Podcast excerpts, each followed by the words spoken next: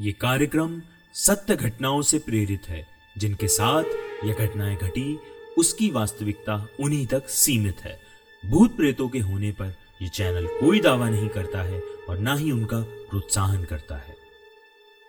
हमारे शास्त्रों में 13वीं श्राद्ध और पिंडदान की पूजा के बारे में बहुत कुछ लिखा गया है। हम जब भी हमारे किसी करीबी को खोते हैं तब ये सब बातें हमें जानने, सुनने और देखने को मिलती हैं और हमारे बड़े बुजुर्ग शास्त्रों की बातों में पूरा यकीन रखते हैं। लेकिन आज के युग में कई बार जब हम परंपराओं को बिना उसके मूल उद्देश्य को समझे उसका निर्वहन करने लगते हैं, तब वे परंपराएं कालांतर में मात्र एक दिखावा और अंधविश्वास बन के रह जाती है। आप सोच रहे होंगे कि आज मैं हिंदू धर्म के शास्त्रों की बात क्यों कर रहा हूं, क्योंकि आज की हमारी कहानी में आपको कुछ ऐसा ही सुनने को मिलेगा। जी हाँ, प्रदीप और उसका परिवार, उन्होंने कभी सोचा नहीं था कि जो प्रेत आत्माओं की कहानियां उन्होंने आज तक सुनी थी, वैसी ही आत्माओं का सामना कभी उन्हें करना पड़ेगा। आइए जानते हैं पूरी कहानी कि आखिर ऐसा क्या हुआ था उनके साथ। नमस्कार दोस्तों, आप सुन रहे हैं द हॉरर शो। प्रदीप एक मिडिल क्लास फैमिली से बिलोंग करता था। उसके बचपन में ही उसके पिताजी की डेथ हो गई थी और उसकी माँ ने ही उसे पाल पोस कर बड़ा करा था। प्रदीप एक एमएनसी में दिल्ली में जॉब करता था और उसकी शादी होने वाली थी। एक दिन उसकी माँ ने उससे बोला कि अब तेरी शादी होने वाली है तो तू एक घर ले ले। प्रदीप को माँ की बात सही लगी और उसने घर की तलाश शुरू कर दी। उसने एक प्रॉपर्टी डीलर से बात की कि उस डीलर ने उसे कई घर और फ्लैट दिखाए, लेकिन प्रदीप को कभी कोई फ्लैट पसंद नहीं आता था तो कभी कोई फ्लैट उसके बजट से बाहर था। कुछ महीनों की तलाश के बाद प्रदीप को एक फ्लैट मिला जो शहर की अच्छी लोकेशन पर था और उस फ्लैट की कीमत भी काफी कम थी।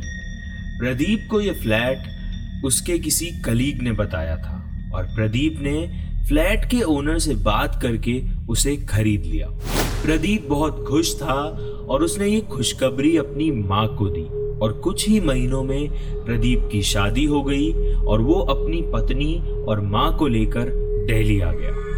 प्रदीप को अपने परिवार के साथ इस घर में रहते हुए करीबन 3 महीने हो चुके थे कि एक दिन रात में अचानक प्रदीप की पत्नी को कुछ आवाज आई। वो आवाज बड़ी अटपटी थी, लेकिन रश्मि ने सोचा कि ये आवाज शायद उनके पेट शैगी की है और उसने उस आवाज को नजरअंदाज कर दिया और अपने पलंग पे आके सो गई।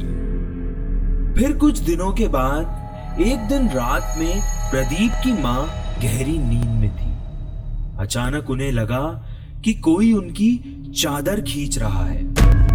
वो अचानक से उठ गई और बहुत डरी हुई थी। उन्होंने उठकर लाइट जलाकर देखा तो वहां सब कुछ नॉर्मल था।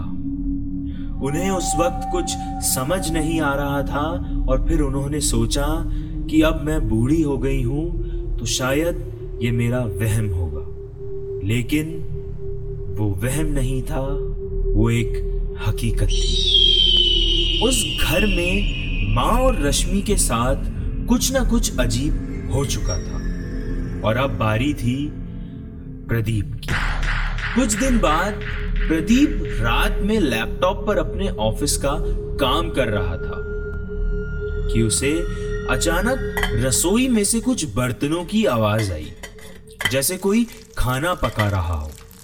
प्रदीप ने देखा तो रश्मि उसके बगल में सो रही थी। प्रदीप ने सोचा कि हो सकता है माँ हो, लेकिन माँ को इतनी रात को खाना बनाने की क्या जरूरत पड़ गई। प्रदीप के मन में ये सवाल उसको परेशान कर रहा था। प्रदीप ने बाहर जाकर देखा तो रसोई की लाइट बंद थी और रसोई में कोई नहीं था। अगले ही पल प्रदीप को ऐसा लगा कि मानो रसोई में किसी की आंखें चमक रही हो। प्रदीप ने उसे छोड़ अपनी माँ के कमरे का दरवाजा खोलकर देखा तो उसकी माँ गहरी नींद में सो रही थी। ये सब देख प्रदीप थोड़ा डर गया था और उसे कुछ अजीब सा महसूस हो रहा था। दिन पर दिन ये हादसे अब बढ़ने लगे थे और एक दिन रात में रश्मि को स्टोर रूम में से किसी औरत के रोने की आवाज आई। रश्मि वहां देखने गई तो वो देखती है कि स्टोर रूम में कोई लंबे बालों की परछाई खड़ी है और वहां से रोने की आवाज आ रही। वो दृश्य देख रश्मि घबरा जाती है और मानो उसकी रूह कांप जाती है। वो दृश्य देख रश्मि को अपनी आंखों पे यकीन नहीं होता और सीधे अपने कमरे में आकर सो जाती है, क्योंकि वो एहसास बहुत डरावना था और रश्मि बहुत ज्यादा डर गई थी। अगले दिन जब सुबह प्रदीप उठा तो उसने देखा कि उसकी माँ खाना बना रही है और रश्मि सो रही है।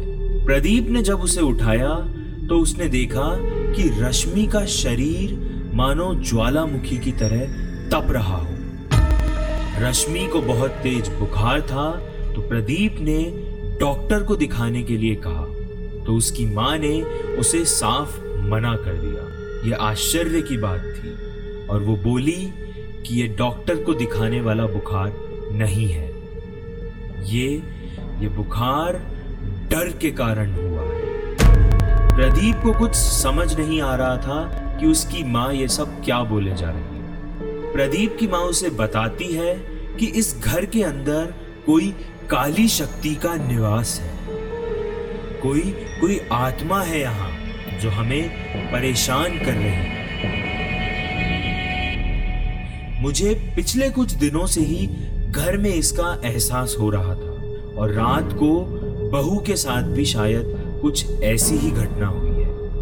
तो प्रदीप ने अपने साथ हुई घटना के बारे में भी अपनी माँ को बताया।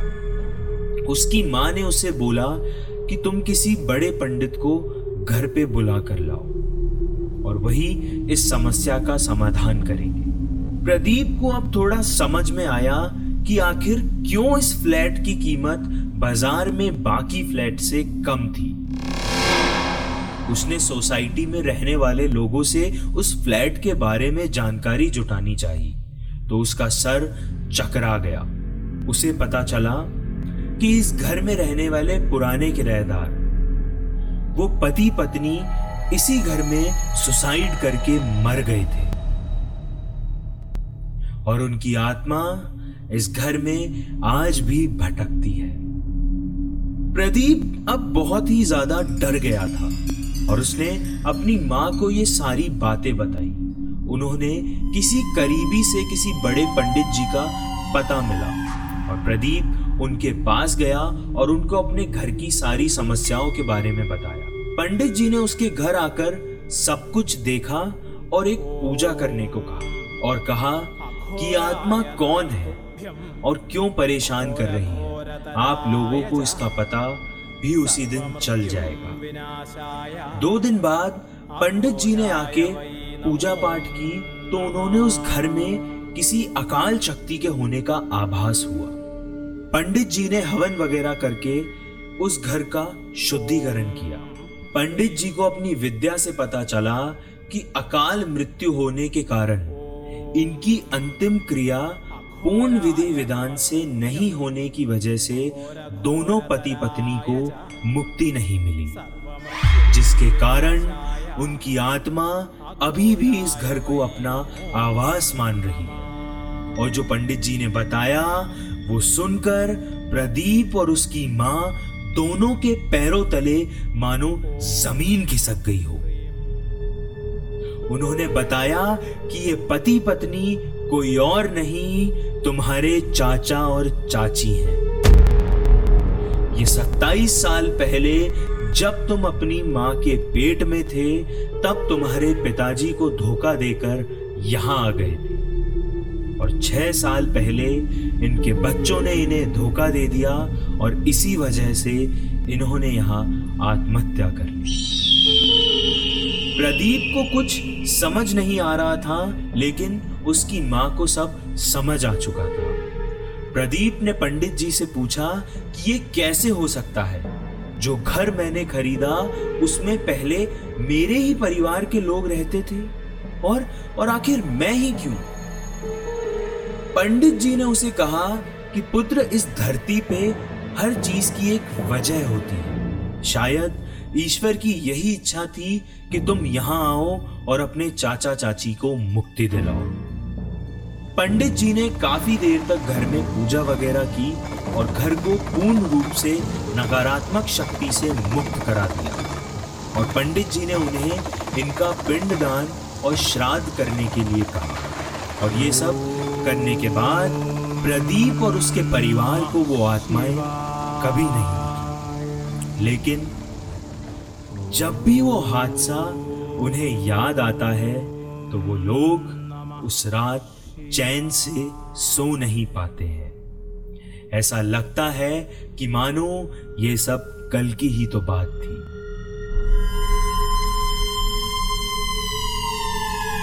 अकाल मृत्यु होने के कारण आत्मा शरीर का तो त्याग कर देती है लेकिन उसका धरती पर समय से पूर्व मृत्यु हो जाने के कारण उसे प्रेत योनि में तब तक भटकना पड़ता है जब तक कि उसकी मुक्ति का कोई शास्त्रों के अनुसार उपाय न किया जाए। अगली बार आप भी जब कभी घर खरीदेंगे तो आपके मन में यह हादसा जरूर आएगा। शायद आपको यह सोचने पर मजबूर भी कर देगा, क्या इस घर में भी पहले कोई हादसा तो नहीं हुआ?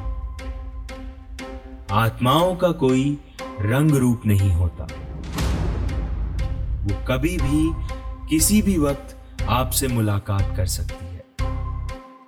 क्या पता इस वक्त वो आपके बगल में ही बैठी। आज की कहानी में बस इतना ही। जल्द ही मुलाकात होगी आपसे नई कहानी नए खौफ के साथ।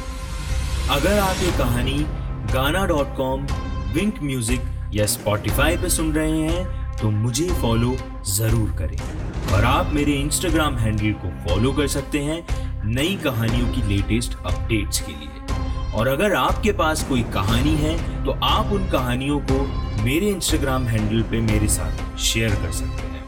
आप मेरे यूट्यूब चैनल पे इन कहानियों का लुत्फ विजुअल्स के साथ भी उठा सकते हैं। धन्यवाद। आप सुन रहे थे द हॉरर शो।